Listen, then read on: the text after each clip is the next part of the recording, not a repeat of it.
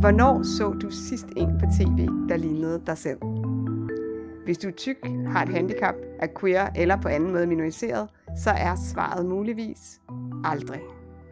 Velkommen til Outcast, hvor vi tager temperaturen på medierne og kulturen, og tiden til at tale om, hvad repræsentation betyder. I studiet er Dina og Sara, og det her er vores pilotudsendelse, som bliver kortere og lidt anderledes end de afsnit, vi har tænkt os, der skal følge bagefter det, som vi har tænkt os at lave, er en podcast, som slår ned på aktuelle ting, man kan se i film og fjernsyn, og øh, særligt trends i repræsentation. Vi vil krydre vores samtaler med klip fra det, vi snakker om, og måske en gang imellem invitere nogen udefra til at være med. Men den her første udsendelse har vi tænkt mere at bruge som sådan en slags parlør, man kan lytte til og vende tilbage til, hvor vi forklarer nogle ord og begreber, som helt sikkert kommer op igen og igen.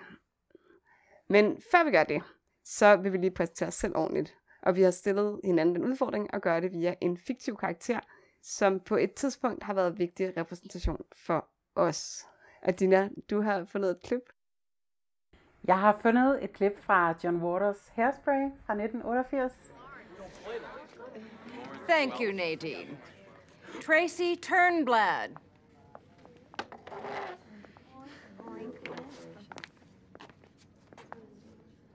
Would you do a pimple cream commercial on camera if Corny asked you to? I'd be proud to.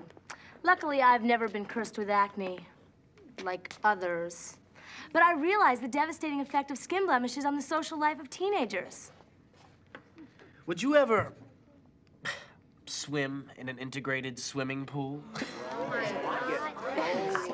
I certainly would, Iggy. I'm a modern kind of girl. I'm all for integration. Aren't you a little fat for the show? That's enough, Amber.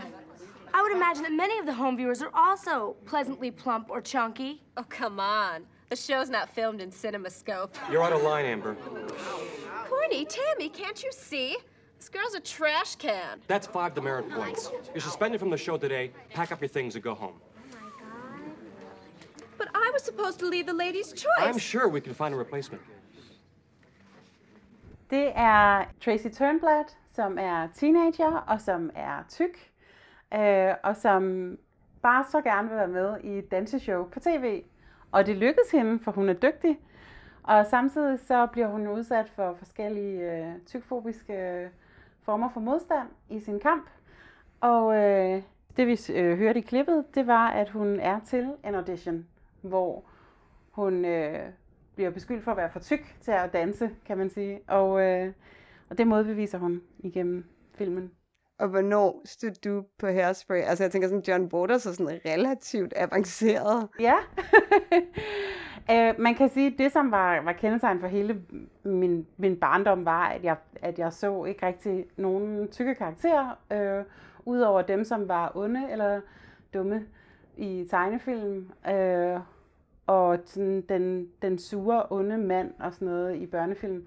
Og så var jeg så heldig, at da jeg var i starten af teenageårene, at øh, jeg kendte en, som havde en meget stor og sjov øh, videosamling. Og øh, der var så Crybaby, som er John Waters øh, fantastiske mesterværk fra 1990, øh, hvor Ricky Lake, som spiller Tracy Turnblad i Hairspray, også er med.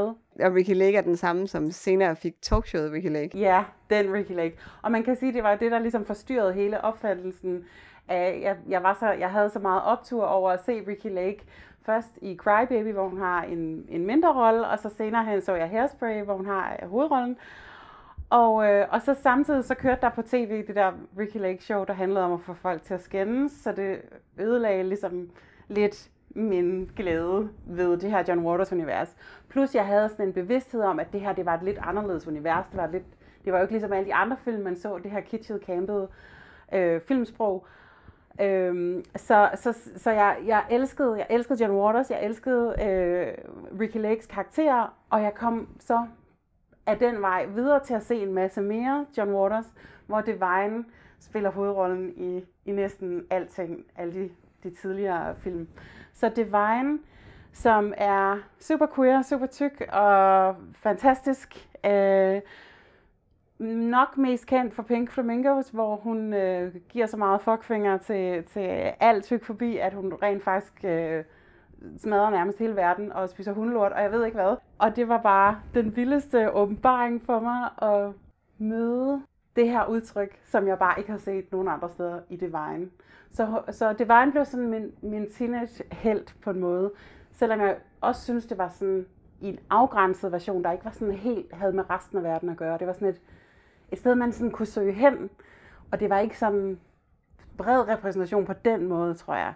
Øhm, men så da jeg så senere hen fandt ud af, at Divine også var forlægget for Ursula, Ursula havheksen i Den Lille Havfru, så ændrede det også mit syn på, på, på det, på, på Den Lille Havfru, på de tykke Disney-skurke i det hele taget. Øh, så det var, det var virkelig sådan en game changer. Kom det ikke også lidt til at betyde noget for, hvad man så hæpper på, når man ser Den Lille Havfru? Jo, helt sikkert. Ja, Ursula skal bare overtage verdensherredømmet. Og hvilket klip har du valgt?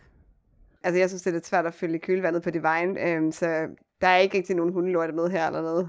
Det er heller ikke særlig queer, men til mit forsvar vil jeg indskyde, at da hende her, Ingeborg Oregon Mortensen, var min medierepræsentationsidol, der var jeg nok cirka 8 år. Så. Seinborg, så gør du bare, som vi har aftalt. Men skynd dig.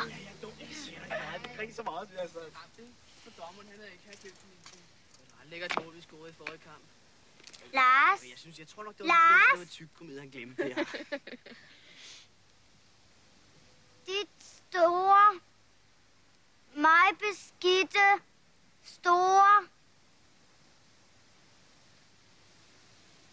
Hvad sagde du? Store, mig beskidte hundehund. Ja, jeg hørte det godt. Nu skal jeg fandme ordne dig, din flabede møgeunge.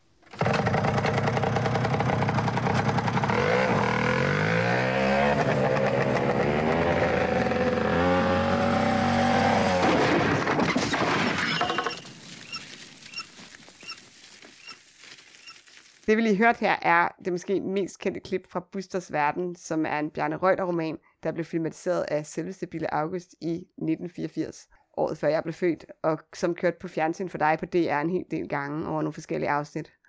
Den her scene er den, hvor Buster hjælper sin lille søster Ingeborg med at få hævn over den ældre bølle Lars, som har drillet hende, fordi hun halter. I klippet får Buster Ingeborg til at råbe store, møgbeskidte hundehoved efter Lars, som straks sætter efter hende på sin knallert, men eftersom Buster har bundet knallerten til en lygtepæl, så ender han med at flyve ud over styret og lander ydmyget i en tom barnevogn. Hævnmission accomplished. Den her scene og karakteren Ingeborg betød ret meget for mig, da jeg var lille. Øhm, hun var lige gammel med mig, og hun havde også et handicap, sådan som jeg havde. Jeg kan faktisk huske, at jeg spurgte mine forældre, om ikke det der med at have et stift ben på en måde var lidt det samme som at have muskelsvind. Og det var det jo på ingen måde. Jeg tror, min far sagde noget, eller ah, hun har også, sikkert også lidt svært ved at gå på trapper, ligesom dig. Men for mig var det bare utrolig vigtigt, at der var nogen, der lignede mig selv i fjernsynet, fordi det så jeg aldrig. Og det føltes ret ensomt. Det var jo ikke kun i fjernsynet, der var heller ikke andre på min skole, der, der havde muskelsvind. Altså jeg var altid ligesom den eneste, ikke? Og, men især i tv var der ikke særlig mange, der lignede mig. Så når jeg tænker over det, så tror jeg kun, jeg stødte på tre andre børn med et fysisk handicap i sådan de der barndomskulturprodukter. Den første var lille Tim i Charles Dickens' et juleeventyr, som jo også er blevet til mange forskellige film. Det er ham, som går med krykker og hele tiden siger, God bless us everyone. Den anden var Heidis søde veninde Clara i børnebogen Heidi. Hun sad i kørestol og besøgte Heidi og Heidis bedstefar i deres albehytte. Og den sidste var Lille Pers ven Torben i Far til Fire på Bornholm. De her tre børn, de var alle sammen helt vildt søde og artige. Det var Ingeborg vel i virkeligheden også. Og så blev de alle sammen mirakuløst helbredt, inden historien sluttede.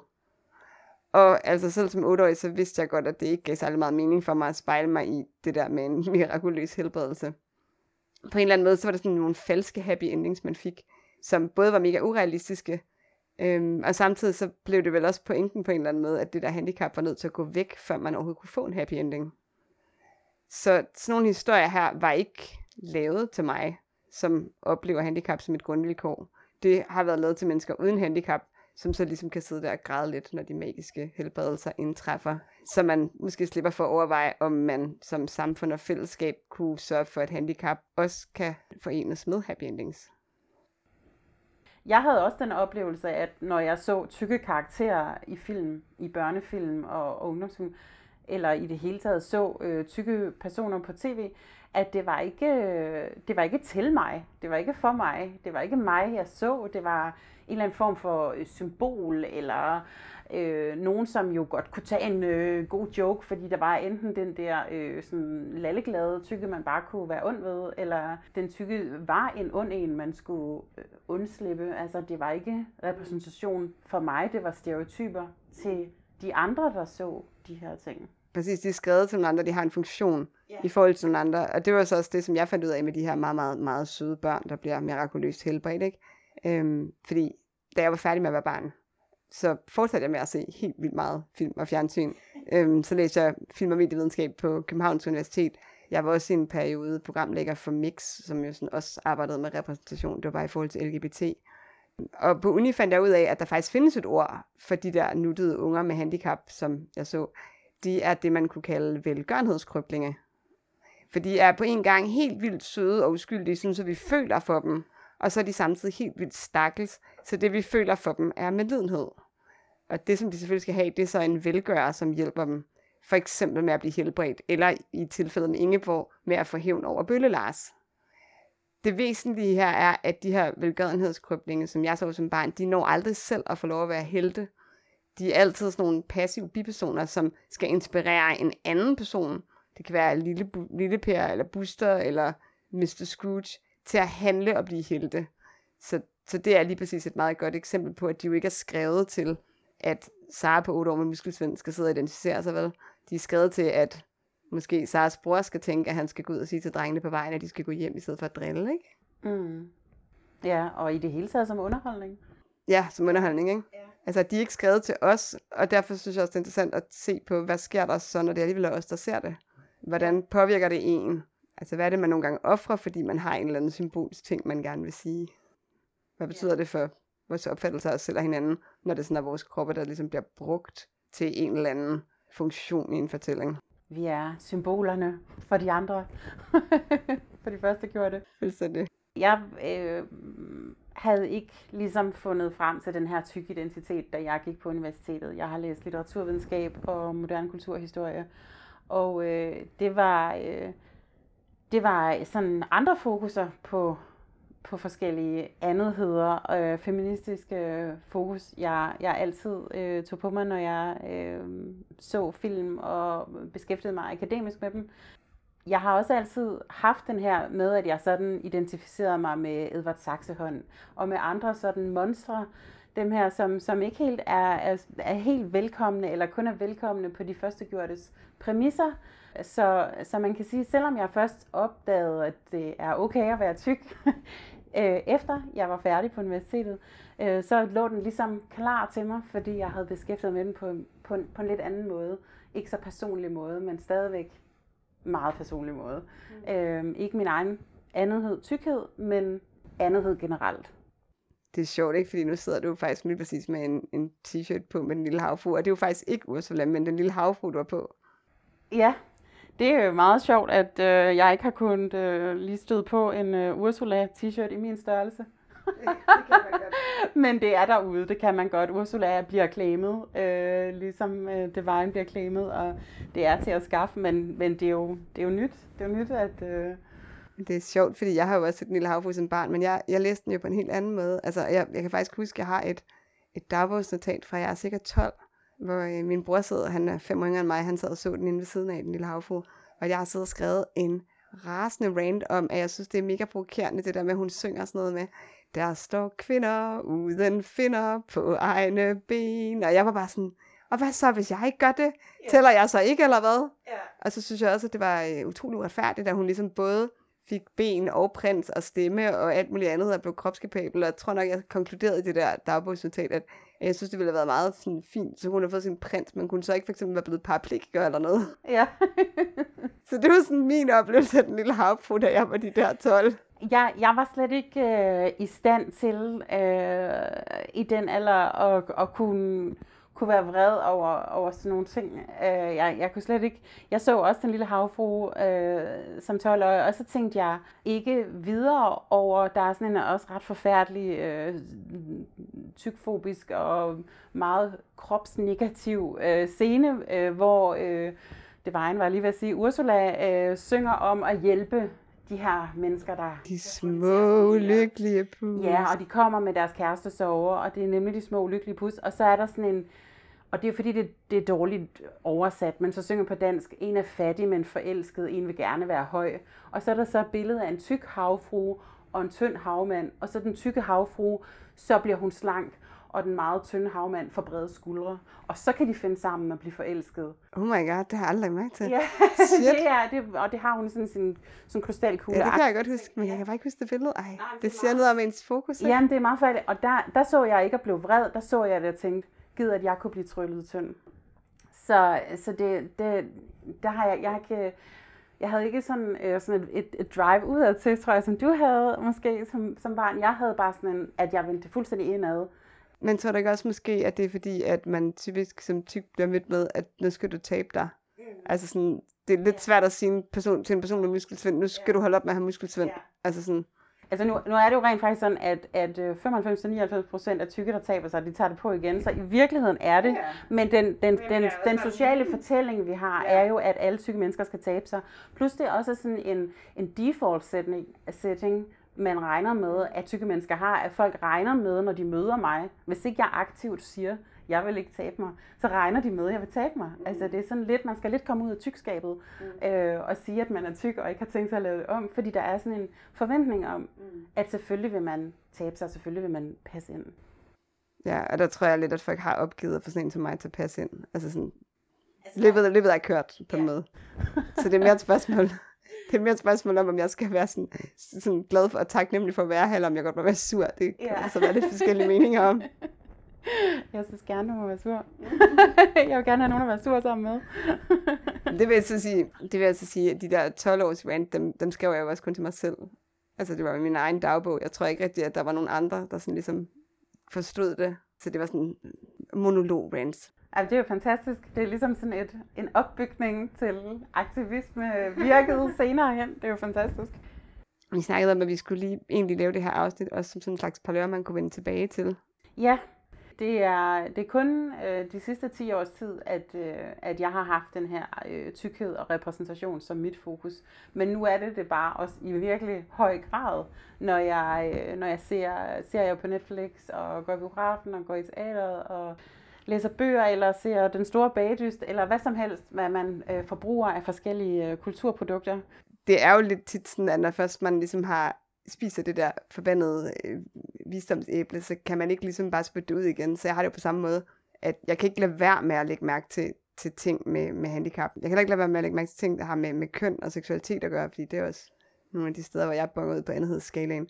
Men så er der selvfølgelig andre ting, som jeg vil misse, og vi er begge to hvide for eksempel, så det, det er jo sådan et sted, hvor, hvor vi måske kan have ret mange blinde vinkler. Ja, hvid og cis. Og for mit vedkommende er jeg jo kropskapabel, så det er jo også noget, hvor jeg aktivt lærer mig selv. Og jeg er pænt tynd. Ja, så vi, ja, vi, vi lærer hinandens andetheder, ja. øhm, og så er vi opmærksom på, at der er nogle andetheder, som, som vi ikke har lige så let ved at have blik for. Ja, og primært er det også bare sådan, at altså jeg har det egentlig sådan, at hvis jeg siger eller gør noget tåbeligt, så vil jeg egentlig bare helst det at vide, så jeg kan lære af det. Ja, call-outs ja. er gode. Det er en god ting. Det er en hermed opfordring. Ja, men i hvert fald tykaktivisme og, og tykaktivismens begreber er jeg meget fortrolig med. Der er den her øh, direkte linje fra øh, mediernes øh, skræmmekampagne, formidlingen af den øh, socialt konstruerede fedmeepidemi, øh, som, som forgrener sig i alle de forskellige typer hate crimes, som tykke mennesker udsættes for. Øh, for eksempel øh, kan jeg næsten ikke øh, gå på gaden om sommeren, hvor jeg har haft bare arme og ben, uden at få øh, hadske kommentarer og diskrete gode råd fra fremmede mennesker. Øh, folk, der spørger mig i supermarkedet, om jeg virkelig skal, skal jeg købe øh, det der øh, ost. Ja, jeg har også oplevet, at folk kaster ting efter mig, og øhm, jeg kan godt blive nervøs, hvis jeg skal på en længere rejse, hvem jeg skal sidde ved siden af, hvad jeg kan få af, af kommentarer undervejs. Så den her øh, fremstilling af tykke mennesker i de her kulturprodukter, som, som vi omgiver os med, øh, det hænger sammen også med, hvordan vi øh, bliver behandlet på arbejdsmarkedet, øh, undersøgelser, der viser, at tykke mennesker slet ikke bliver ansat i samme grad som, som slanke mennesker, og når man er ansat på øh, en arbejdsplads, så øh, er chancen for at, at, at stige graderne væsentligt mindre end slanke mennesker. Øh, og alle de her øh, virkelig mange måder, som, øh, som tykfobien øh, giver sig til udtryk på, det hænger sammen. Øh, og det, som jeg gerne vil, det er så at sætte det her fokus på tykfobien øh, og, og gøre op med tykfobien i, øh, i noget, som jeg øh, føler mig meget hjemme i, nemlig øh, film og serier og dokumentarer, bøger, reality shows og alle de her ting. Vi har øh, nogle ord i tykaktivismen, øh, som jeg tænker, jeg vil øh, forklare, fordi folk, folk ved det simpelthen ikke. Øh, tykfobien er så indbygget i vores sprog, øh, så derfor er det, er det vigtigt at være opmærksom på, at ordet tyk jo rent faktisk er neutralt, medmindre man er tykfob og ikke synes, det er okay at være tyk, så er tyk et neutralt ord, og det er det ord, jeg bruger til at beskrive min krop og til at beskrive de tykke personer, jeg ser i øh, film og øh, tv. Ord, som man skal holde sig fra, det er ordet overvægtig og overvægt. Det er nemlig undertrykkende ord, og det er fordi de ord simpelthen kun eksisterer for at stå i modsætning til normalvægtig og normalvægt. Så det er simpelthen dehumaniserende. Altså man er simpelthen ikke normal, når man er tyk. Man er ikke et normalt menneske. Og ordene fed og fedme er også nogle ord, som man skal holde sig fra, fordi de er sygeliggørende. Altså det er øh, fedmeepidemien og fedmeoperationer og fedmeproblemer og alle de her ting, som vi hele tiden hører, så dem skal man simpelthen holde sig fra. Der er et neutralt ord, navneord for tillægsordet tyk, og det er så tykkhed. Det er et ord, som man kan sige er opfundet af tykaktivister. Det hedder fatness på engelsk, og fatness er egentlig et elgammelt ord, som man støder på i Bibelen, når man så hader tykke mennesker i Bibelen. øh, og det er ikke et ord, der sådan bruges i, i det moderne sprog ellers, men det er et ord, som, som tykaktivister, fat activists, har taget til sig, og som vi øh, på dansk oversætter til tykkhed, for at få et neutralt øh, navnord. Tykkhed er jo så en andethed. Og tykfobi er en struktur, struktur som undertrykker tykke mennesker. Tykfobien manifesterer sig som sagt på forskellige vis, øhm, og det hænger alt sammen sammen. Jeg har været, været inde på det øh, med arbejdspladser, om jeg går på gaden, og hvem der synes, de alle mulige, der føler, de har øh, ret til at kommentere på ens krop. Øhm, det handler også om, at man ikke kan gå til lægen eller på hospitalet øh, og, og få den samme behandling. Der er efterhånden rigtig mange akademiske og andre typer artikler, der er skrevet om det her. Undersøgelser, der viser, at øh, sygeplejersker ikke har lyst til at røre ved tykke patienter.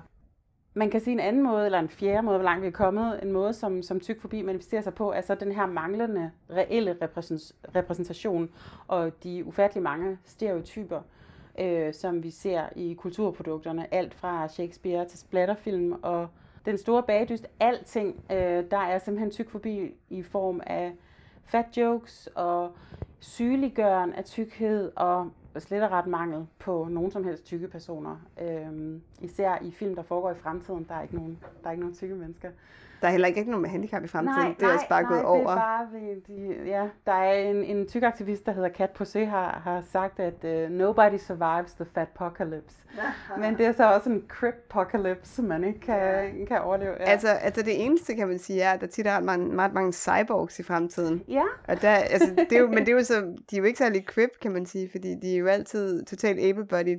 Men den der sammensmeltning af menneske og maskine, den identificerer mig ret meget med selv i kraft af min respirator, fordi altså teknisk set er jeg jo faktisk en cyborg. Jeg, jeg mangler mit stjerneskib, øh, men det kommer måske. Ej, det glæder jeg mig til. Der er jo også, man kan sige, der er også en film, der foregår i fremtiden, hvor der er masser af tykke mennesker, og det er Wall-E, hvor det jo er, hvor tykkhed ligesom er en, jeg ved ikke, en anden form for curse. Man skal, man skal undslippe, at de bliver tykke af at være på det der rumskib, og når de så kan komme tilbage til jorden, så kan de så tabe sig igen. Ikke? Det er rigtigt nok, der er det tyk dystopien faktisk. Det er helt ekstrem skræmmekampagne over for... Men, men de jo også crip. Det er jo crip og tyk, fordi ja, de, ja. de har jo glemt, hvordan man går. De ja. bliver kørt rundt i sådan nogle indkøbsvogne-agtige stole ja. med, med skærme på. Ja, det er helt, det er helt forfærdeligt. Det er godt, de kan komme tilbage til jorden og, ja. og blive helt rigtige mennesker igen. Præcis.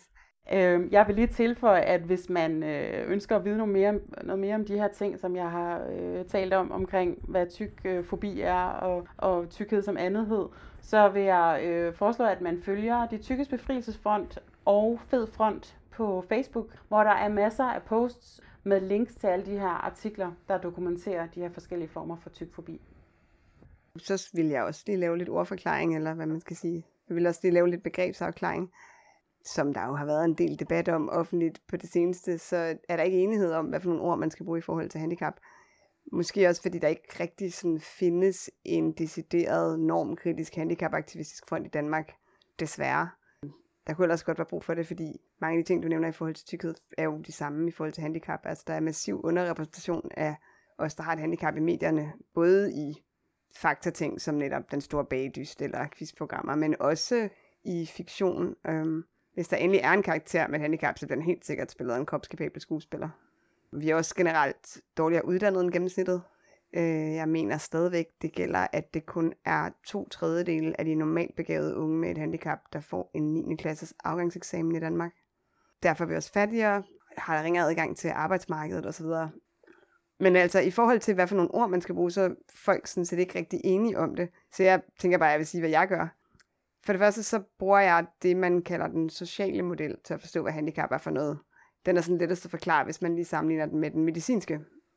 Sådan, ifølge den medicinske model, så har jeg et handicap, fordi jeg har en genfejl, som gør, at jeg laver et protein forkert, så mine muskelceller går i stykker og giver mig muskelsvind.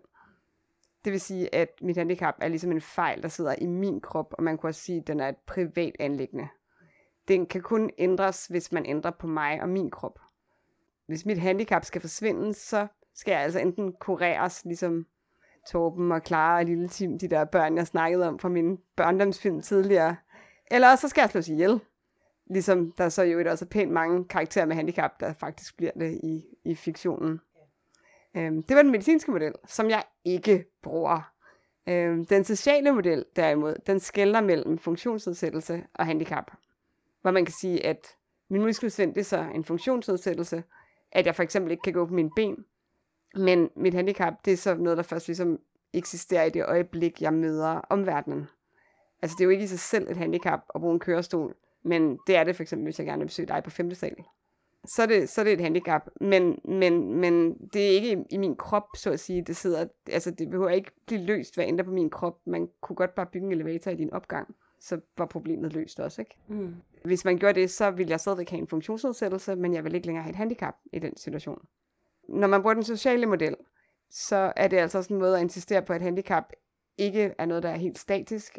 Det er ikke noget, der sidder i en person, det er noget, der sker mellem personer og mennesker, og ver- altså mellem personer og verden. Og derfor så betyder det også noget, hvordan vi indretter verden, og hvordan vi møder hinanden. Hvad det er for nogle forestillinger i vores hoveder, der dominerer, hvor vi møder hinanden handicap bliver ikke et privat anlæggende, det bliver et samfundsanlæggende. Og det er sådan set forudsætningen for, at det overhovedet giver mening at snakke om repræsentation. Ja. Når man ligesom bruger den sociale model af handicap, så betyder det også, at man kan ikke bare sådan lige tælle sådan sort-hvidt, hvem der har et handicap, og hvem der ikke har. For det kommer fuldstændig an på, hvad for en kontekst man taler i. Altså, at være ordblind er et handicap i Danmark, men det vil ikke være regnskoven nødvendigvis. Eller sådan lidt mere hverdagsligt, så vil man nok ikke sige, at det er et handicap at bruge briller i Danmark, fordi det er så meget inden for normerne at gøre det. Men omvendt, hvis dine briller bliver smadret ud på en øde ø, som vi ser det for eksempel Fluernes Herre, så er der igen noget i mødet med omgivelserne, der gør, at handicap ligesom dukker op. I forhold til sprog, så øhm, er der som sagt ikke rigtig enighed om, hvad der er de bedste ord at bruge. Men det, som jeg gør, det er, at jeg bruger funktionsnedsættelse om de der kedelige fysiske fakta. Dem snakker jeg stort set ikke om, så jeg bruger det ikke særlig tit. Og så bruger jeg handicap om den konsekvens, de har i mødet med omverdenen. Jeg siger altid, at jeg har et handicap, og jeg siger mennesker med handicap, når jeg taler sådan, så neutralt som muligt. Hvis du brækker ryggen i en ulykke, så vil jeg sige, at du får en funktionsnedsættelse. At blive handicappet er derimod ikke noget, du får på den måde. Det er noget, omverdenen kan gøre ved dig, når den ikke er inkluderende. Det er en proces, som man kan tale om politisk. Det er ikke en, man går til læge med jeg vil aldrig sige de handicappede og, og lignende ord, som ligesom får det til at lyde som om, at os, der har handicap, er en stor ensartet gruppe, som man kan definere alene på baggrund af handicap. Jeg vil heller ikke sige spasser, for eksempel. Øh, nogle gange kan jeg sige krib, eller den danske oversættelse krøbling, og det er egentlig bare fordi, det er sådan øh, et ord, der nogle gange bliver brugt til at henvise sådan en politisk identitet blandt nogle handicapaktivister, som der altså ikke rigtig er ret mange af i Danmark. Det er sådan fra crip-teori, som er sådan en kritisk tilgang til handicap, hvor man ligesom sætter spørgsmålstegn ved sådan hele den der normative opfattelse af, hvad en krop er, og hvad sindet er, fordi for mig er sindet også en del af kroppen. Mennesker, der ikke har et handicap, kalder jeg kropskapable. Det er den danske oversættelse af det engelske able-bodied. I forhold til det her med, med sådan enighed, og er der sådan et fat community, som, som, har, som, som vælger nogle sprog, så kan man sige, at i Danmark er det heller ikke, fordi der sådan er sådan en stor, kæmpe gruppe, der er helt enige omkring det her med sprog og sådan noget. De tykkes befrielsesfront, som blev stiftet i 2006, de oversatte fat til tyk og fatness til tykkhed. Og jeg har så i Fed Front oversat fatfobia til tykfobi og fat activism til tyk aktivisme. Så det er heller ikke som om, at der sådan er sådan et stort øh, rungende kor, der kan nødvendigvis lige kan synge med på det her. Den der kropskapable, det var også et der opsyd i mit speciale, men der Ja. er flere, der er begyndt at bruge det siden Vi må jo- 2012, ja. har jeg lagt mærke til. vi, må, vi, må, vi må få det out there. Øhm, og jeg, jeg tror også, at der er mange, der vil være med på med, med de her forklaringer, og, og ikke har tænkt over sproget før. Ja, og ord er jo sådan bare de allermindste byggesten, ikke? Når der så også kommer en øh, spiller oveni, og et cast, og en setting, og en storyline, så, så er der altså nogle gange nogle ret vilde billeder, der kan blive sendt ud i æderen.